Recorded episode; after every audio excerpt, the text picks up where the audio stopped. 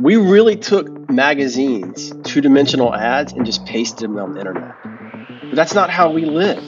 On offline, things are embodied, they have dimension, they have shape, they have personality. And so the internet is great about information, but it's not great yet about communicating that information in a real world way. That was Justin Scott, the founder and CEO of Dopple. You'll hear Justin's founder story and how he created a first in market platform that allows companies to seamlessly integrate 3D and augmented reality tools into their brand experience. I'm EJ Brown, co host of the Growth Stage podcast and senior content strategist at FastSpring. On this podcast, we share stories from global SaaS leaders that you can use to inspire new growth strategies in your own business. Justin, thank you for joining me. My pleasure. Great to uh, get a chance to speak with you today. So let's just launch right in. Tell me about Dopple and tell me how you got there. Oh, good story. So where do you, where do you want to start? I, I think that everything I've ever done in my professional career has kind of led up to Dopple, and there's some things that I am passionate about there. You know, I guess the, a good place to start is what is Dopple? Mm-hmm. Uh, and Dopple is a 3D commerce platform which is really trying to remove the friction in a low code, no code way to give access to marketers and, and other groups, artists, designers to this great emerging medium of 3D. If you've been in the digital game long enough, you've seen video. Even before video, you saw the JPEG and PNG get standardized. You saw the costs of those mediums go down. Um, so for the last 10, 12, 15 years, VR, AR has been really buzzy um, but hasn't quite gotten there. But the technology is there, the power of computing to to actually harness that value, and we need platforms to be able to do that. So that's what that's what Dopple is. What's the there there is kind of another question you ask. Um, the why. Visualizing information is incredibly interesting to me. And so I did did early stints at Zillow, Tumblr, and a company called FiscalNote, all um, in different markets, doing different things in different market segments, but inherently taking big data sets um, and visualizing them in interesting ways um, to create audience, to create experience, and really to connect to um, creators uh, that can express, you know, what we call brand storing in an interesting way. So happy to dive into that, but that's kind of what we've been up to. What is your audience like for Dopple or your customer base? Yeah, the, so the customer base is interesting. Uh, 3D is incredibly flexible. It's, it has incredible utility because it is, in our case, it is the visualization of a product, right? It's a digital product. So the markets that we serve uh, are focused on are real beachheads. It's in, in sports and recreation, bikes, boats, boards. Uh, that, that's very expressionary. There's a big community around that. Mm-hmm. In the B2B to C market, right? So there's an OEM creating the product. Um, they're probably selling it online. Uh, most have a digital channel or, or through a distributor. It's really about expression of that product, and that that's a strong market that we serve. O- outside of that, you've got the D2C players, right? So just the B2C, right, which is more what I call Instagram brands, right? Yeah. New new new entrants. Um, they use our technology to compete against what they would call the bigger players, um, so think think fashion, think garments, and there's a strong use case in B2B, mm. uh, which is hey, we have large large equipment. You know, these are huge investments, hundreds of thousands of dollars. Think trailers and farm equipment that have a lot of base plus options, and that's really hard for sellers on the B2B side to communicate. So we try to serve you know our ideal customer profiles the best we can, but it's really in that B2B to C B2C or, or B2B market where they're looking for a technology advantage. And it's usually around communication of their products. Mm-hmm. And we, we like to say that uh, we personify products. And what we mean by that is if you build digital models and you can uh, create features that tell that, that brand story or communicate the product details, which every PDP wants to do, then you create a conversation between that buyer and that object. Mm-hmm and that that dialogue starts ultimately self-qualification and so I, I, believe in buyer empowerment you know no disrespect to salespeople i started my career as one but the buying process doesn't start with the seller. It starts with self-service. And so as we move as we move into that um, the embodied internet as I call it, uh, I think we're serving um, those use case for our clients really well. There's a lot of benefits to that as well. I love that. So, you know, one of the things I was thinking about is I'm an avid hiker. I buy a lot of uh, hiking products. And I remember the first time, first couple of times that I saw like videos of the product on Zappos and REI site. It was leading me through it and I could see it on all different angles without needing to go into the shop, you know, and it was so Oh yeah. groundbreaking, you know. But but that's even changing and it's not it's not doable for every every product, every site. But now we have things like um, Pinterest, the at home shopping experience, and Google Lens is changing things, and more people are using it to experience a product before they buy it. So, tell me a little bit about how you're seeing just consumers' um, expectations change about the online sales experience. It's insanely exponential if you think about it. That's a big question. So, I think we got to start with just the the visual nature of information. So if you if you think about the brands you currently love, high probability they're incredibly visual. Mm-hmm. Uh, Uber's got visualization of maps, and it it kind of gamifies that experience of the car coming to you. Um, if you look at the feeds that we are obviously obsessed with, there's algorithms feeding us visual information um, in new, interesting ways. And so we, we really think about the ability to create that experience barrier free. So let, let me give you a metaphor. If you've ever seen the movie Breakfast at Tiffany's, and, and you don't really have to, I'll, I'll explain it. Uh, Audrey Hepburn is, is looking at these beautiful jewels behind a glass window. But all she really wants to do is go into the store and reach in and, and, and, and break the barrier of that glass and reach through and, and touch those objects. So if you think about the democracy of information on the internet, we want to do that too, right? We don't call up travel agents, we, we book it ourselves. So there's there's buyer empowerment. And I think our our ability to deliver those experiences without barriers creates that conversation with the product. So Rishad Tobaccowala, who's a, a, a digital prophet, uh, if you follow his work, um, he says the future won't be contained uh, or, or won't be held in the containers of the past. Okay, and I'm going somewhere with this. We really took magazines, two-dimensional ads, and just pasted them on the internet. Mm-hmm. But that's not how we live. Right. In all, in offline, things are embodied. They have dimension. They have shape. They have personality. And so, the internet uh, is great about information, but it's not great yet about communicating that information in a real world way. Mm-hmm. So Dopple is doppelizing offline products and bringing them online. One because convenience. That, that's where shopping starts. Um, two for that conversation, and three for that confidence. So, you know, we're breaking that container. We're removing that glass, and we're allowing that buyer to, that buyer to reach through and, and have a relationship with that that product object and that's that's a great experience but chemically in our brains there's reasons that that's great right mm-hmm. it is a creative act for that buyer art is the ability to assemble things in, in new and novel ways um, and we can do that with product so i'm a little bit of a geek i, I think that products are beautiful machines are beautiful um, the ability to create brand storytelling is art and so if you're an avid hiker, I'm going to bring it around center to you. If you're an avid hiker and an outdoor enthusiast, right, that gear that you buy is an extension of yourself. It is expressive, and you spend time um, wanting to understand it. And so, it's a better way. It's a better way of communicating. How do I know this, right? Well, you're seeing the rise of video, right? We've seen that in our lifetimes. I think there's there is another way uh, to break down those barriers. And I think Dopple's doing a good job of that. Hope that wasn't long winded. I hope that. No, that's great.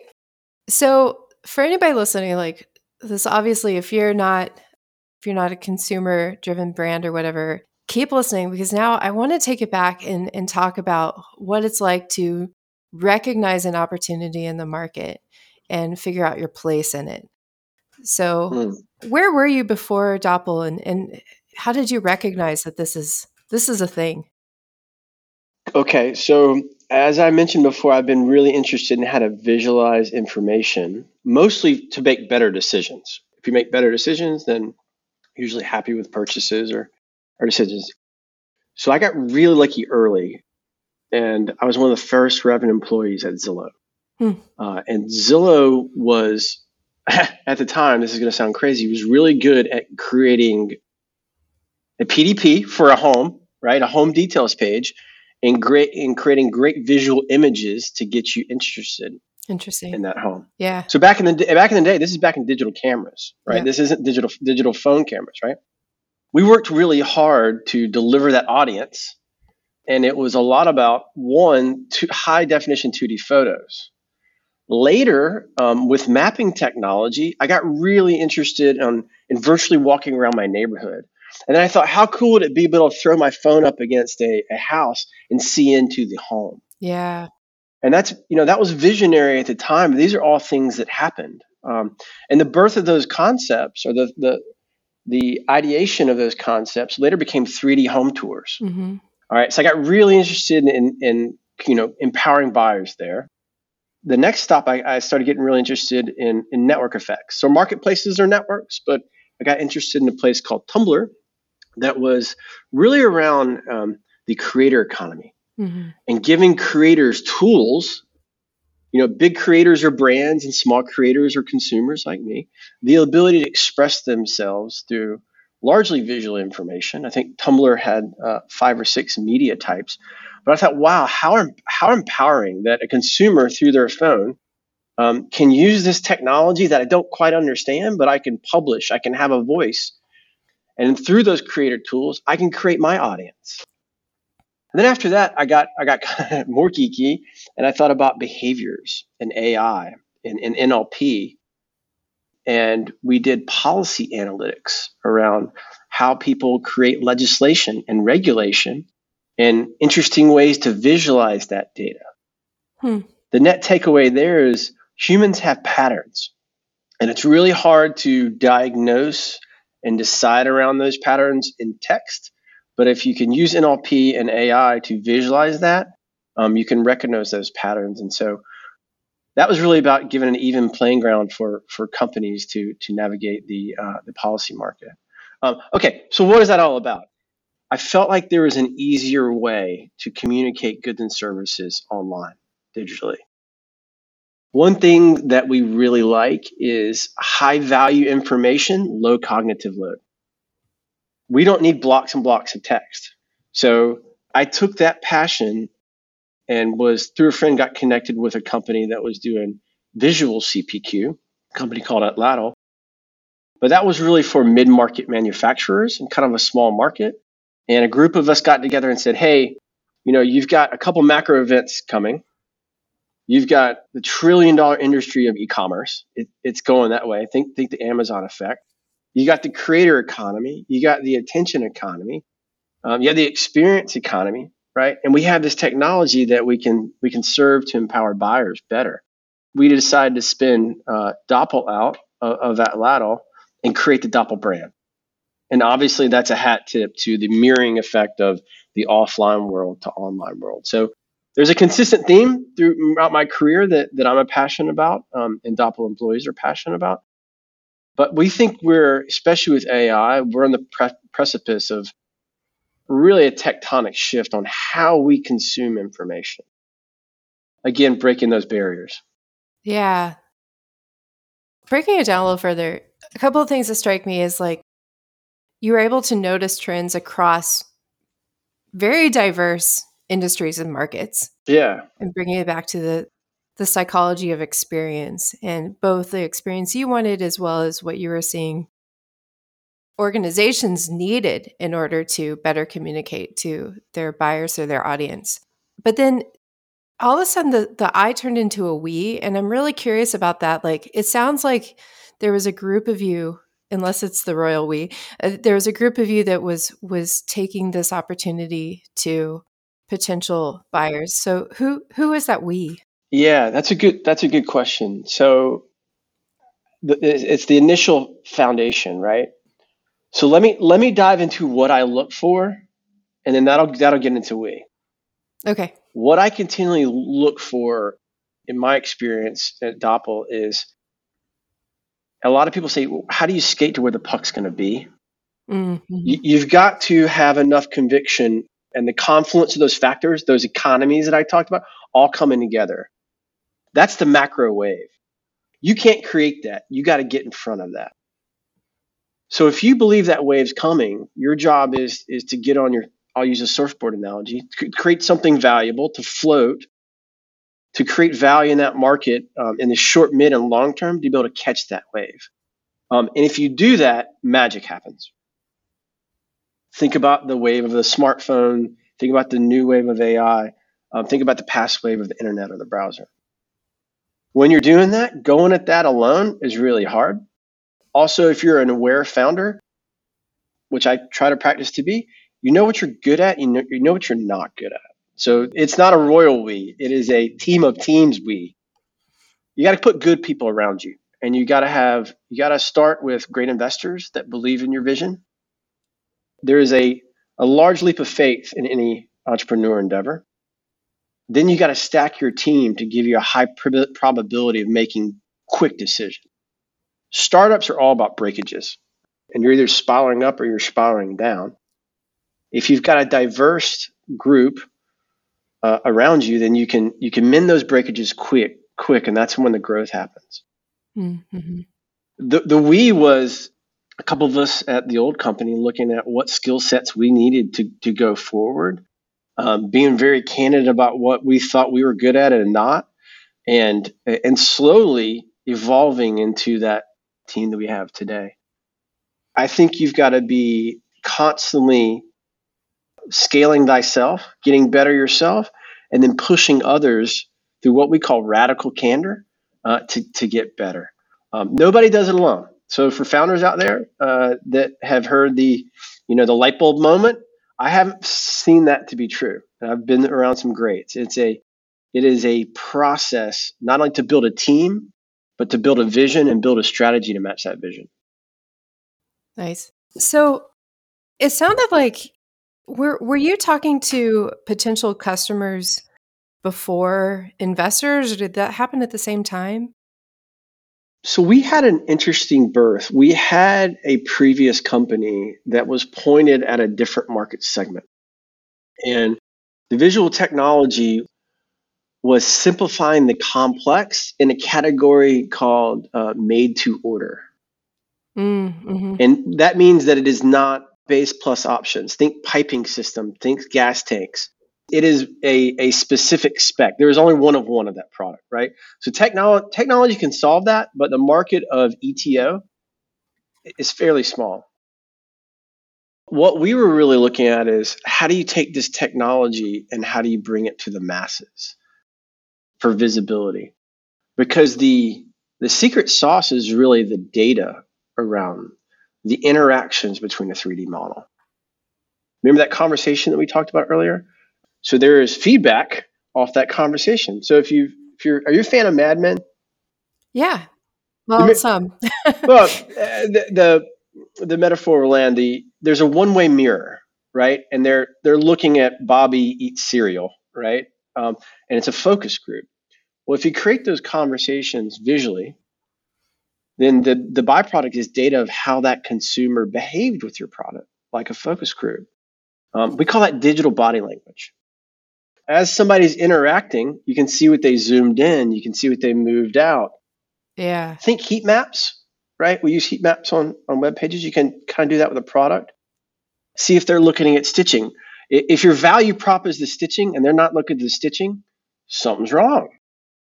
So it's it's creating that conversation but it's creating a dialogue with marketers on how to really create not only better products, supply chain downstream, proactive supply chain, but also again that brand storytelling.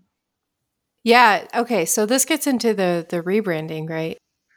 Because you started on this made to order focusing on a, a made to order industry, realized I guess that the bigger opportunity was for the masses. Is that what happened? Yeah, think uh, right technology pointed at the wrong market Yep, yep, totally. And and what we decided was that brand and that company um, wasn't sustainable. wasn't sustainable for growth. We wanted to point at a big market. We wanted to set the technology free. To be honest with you, and and and a web page that has you know hundreds of thousands, if not millions, of traffic per month is a good day, a good way to have those conversations. So we started talking about what is the ethos of that brand, what are the values of that brand, how do the buyers of that technology um, want to feel about that brand, and then we worked with a great group uh, out of out of New York called Tomorrow, that is a, that is a commerce agency, to really help us construct that. Hmm. Happy to dig into that process if you like. Yeah, yeah. Go ahead. I've got other questions, but I want to I want to hear about this. uh, okay, good. Um, well, I think you gotta you gotta ask yourself, what do we stand for, and what do we not stand for? So you gotta you gotta abstract away all the stuff that you are definitely not and then and then hone in on the signal of what you think you are and then it's it's good old fashioned original creativity and, and conversation putting out good ideas and bad ideas. And and being in a safe space where you can have those those good conversations with we. And Tomorrow did a really good job of kind of guiding us hmm. down the path. And you know there's there's light bulb moments and there's frustrating moments but you got to you got to work on the process. And then when you when you kind of hit it you, you know you've got it. One of the things that we were interested in is the structure of the brand DOPL we like the kind of the alliteration there we wanted to use it as a verb right you can dopolize your products mm-hmm. and so we we had some corner pieces or construct boxes to check um, through that process. I'll, I'll let you ask more questions. I can go deeper, but yeah, yeah, it's some more. So scaling back, I'm thinking about, um, you know, I think that this would be a great conversation to promote as, you know, it doesn't matter if you're early stage or if you're uh, like well developed and have lots of paying customers. There comes a point when you realize like you need to expand out into new marketplaces or new markets. And whether it's a complete rebranding or just what do you call it? It's horizontal expansion, right? When you're you're moving into new markets. How do you do that well? And it it seems like two of the things that you did was finding these strategic partners to help you learn a new market. I felt like there was a second one, but but talk about um, finding those partners in for other like SaaS executives or founders, like how do you find the right partners and, and how do you build a partnership that works for both? Good question. Well, I think my initial thought there is digital partnerships don't know borders, right? We've, we've really broken down that. And so uh, actually, our first client was out of London. So it, it kind of forced us it was an inbound client. They had a use case, a problem to solve in the furniture industry. And um, that got us thinking that we would, you know, you don't, as a startup, you don't want to deflect inbound interest, right? So you're like, okay, we, we, we need to think, we need to think of the global perspective. Although I would say dominant, you know, our portfolio is dominantly North America.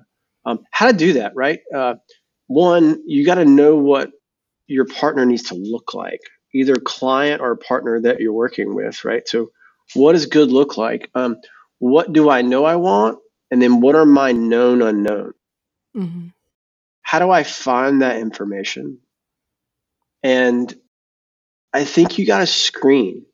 You got to screen each other. And I think you've got to have, you know, I always think about eight to 10 criteria. How am I going to make the decision first? As founders, before emotions get involved, how am I going to make the decisions? What are my criteria? What are the boxes to check? Who am I screening against that criteria? And how am I scoring that? And then how am I talking with my team about um, does that reflect, you know, our, our values and does, does can that partner grow with us? Mm-hmm. What does that mean for us? Well, one of the pillars is we wanted we wanted partners that were on the cutting edge of innovation. You know, if you're putting your products on Amazon, you're probably not our ideal customer. We want people that that are trying to do something a little different and lean into future proofing their business. This is an investment. And so a lot of those partners, they're being more pragmatic in their investments. They're consolidating SaaS spends. We're arguably going into a tougher market. And so you've got to find partners that want to unlock different growth levers around 3D. And there's a lot of them, right? There's conversions, there's returns, there's cross functional utility between design and distribution. Um, and it's kind of a crawl, walk, run strategy. But I, I think the to the horizontal question, um, you can't be partners with everybody. Mm. And I think you've got to have the discipline, which is paradoxical for for startups. Is you got to say no, and you got to know why you're saying no. If you say yes all the time, you will go too horizontal, and you will go too thin really fast, and it will cause confusion in your organization. Um, as you go horizontal, say, okay, we're horizontal, but we're going in, in this market. So let me bring it back to the example furniture industry. That was a market we knew we could deliver on. Yes, they were in London. Yes, they're our first customer, but it's just a time change. I think you have to be very disciplined on how you're making decisions as you try to as you try to scale globally and deliver that brand experience globally. I know the other thing I was thinking about was I mean, this was really just finding product market fit, right? Like you you started in one market, realized that there was not scalability, pivoted to another market. And then once you knew that there was product market fit and you found the right partners to really help you, that's when you started figuring out the messaging to show it, right? But what makes you unique in this case is that you're one of the first, right? So you're not you're not moving into a market where people are already aware of this need. Yeah. Talk about the education of this. So I think we talk a lot about product market fit. Yeah. Uh, but we reverse a little bit. We look at the market and fit the product, right? Mm-hmm. mm-hmm. So in that, we looked at what what in the market is our total target market. Who are the segments we want to serve? And it's the whole faster horse. If they're looking for faster horses and you're selling automobiles, then you've got to diagnose what they're really solving. What are you trying to solve? Well, I'm getting from point A to point B. So for us, they're investing in commerce, right? Or they're investing in, in a way to decrease cost against photography or the better way to, to show their product. So you talk about what are you trying to solve in your business? And then you need to relate that problem to your solution as an option to them. So they're they're the market. The, the market, Mr. Market is can be ferocious at times, right? You've got to meet the market and you've got to p- make a bet, calculated bet on delivering its expectations, which creates education, right? Which creates execution of deals, which creates market awareness of what you're offering. So yes, 3D has been around for a while, uh, but the understanding and utility of 3D, it's still very early stages. So, how is it going? Like, let, let's put this on a timeline. Like, when did you start moving into this market? Where are you now? Good question. So, the I call it the store. Our, our storefront, our digital storefront, the website launched in September. Okay. So, you know, we're roughly into March. So, almost eight months, right? Seven, eight months. We recently closed our 15th customer. Nice. And that, that seems to be accelerating. Um, yeah. We had an we had an event starting point. We we spun out of a company, so we we hit it pretty hard. And by that I mean we just didn't build a product. We built a platform out of the mm-hmm. gate. Which there's pros and cons of that. um, you know, you got to kind of land a product and expand into a platform. But we wanted to be where the hockey puck is going, and we felt that a platform long term would differentiate us. And what I mean by platform is once you've invested in 3D, it's not just commerce, right? Mm-hmm. It's a digital representation of your product. Some people call it a, a digital twin. So that that Doppelized product that can be used anywhere your channels are. Mm. What I what I mean by that? Well, direct mail is still a, a great business. If I've configured a product online and I know Justin likes the black matte bike, right? I can take that information and do one to one marketing through direct mail because it's the representation product. Billboards. The, the platform is really to serve commerce first, but there's there's layers or perpetual leverage is a word I like to use for 3D into the future. And with each of these customers, I mean, these are true partnerships. This isn't just plug and play stuff. I'm assuming that you're learning a lot about creating the right tool set for each to succeed. Absolutely. If you were to pull open the hood of the platform, it's a suite of connected tools. Mm-hmm. Um, that suite of connected tools is an end to end workflow. Um, and we talk about the job to be done at every point, and then the pathway that job completed has to travel. What's he talking about? It's collaboration. If the center of the experience is the digital product, then you've got marketing teams, you got sales teams, you have design teams, you have product teams, you got IT teams that are global. Mm-hmm. Yeah. All those groups have to meet in a network effect, right? Remember mm-hmm. that, that that play back to, to Tumblr in the creator market?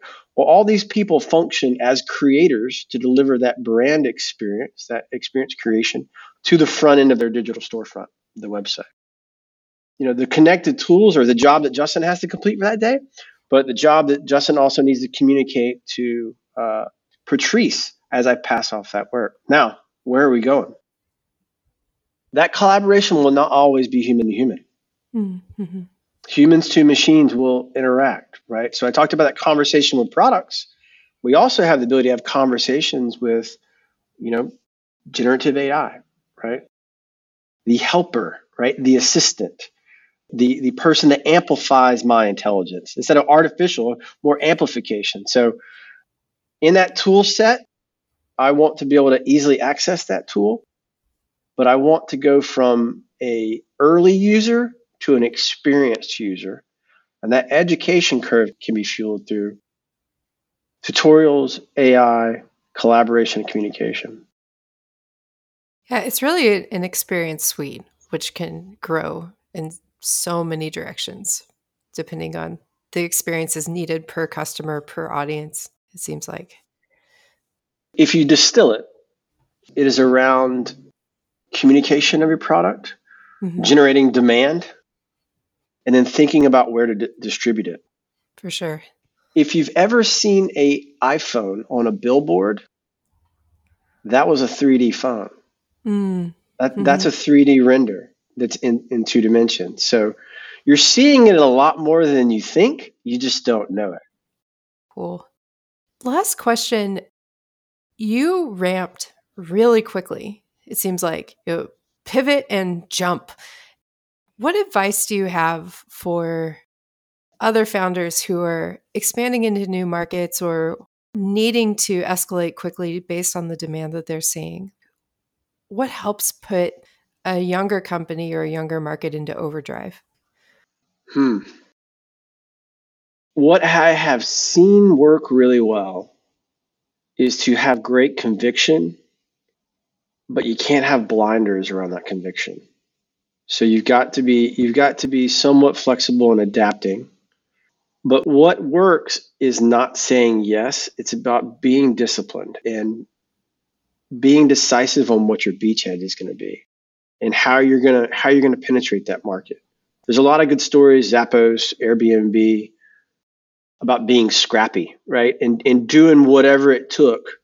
It takes what it takes is a, it's a great book, um, Ben Horowitz, but it does in the beginning, right? You're you're clawing tooth and nail, and I think you got to be really planned and persistent. And then once you get that niche and traction, then you can really get into building the bigger it. What I mean by that, there's a lot of quick, cost-effective ways to test your assumptions about the market without spending a lot of money. Information is basically free, and you know, 20 years ago, 30 years ago, people used to say, "Go to the library."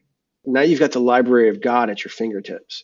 So you can kind of find out um, what you need to do, and then you need to get good people around you that can challenge each other in penetrating.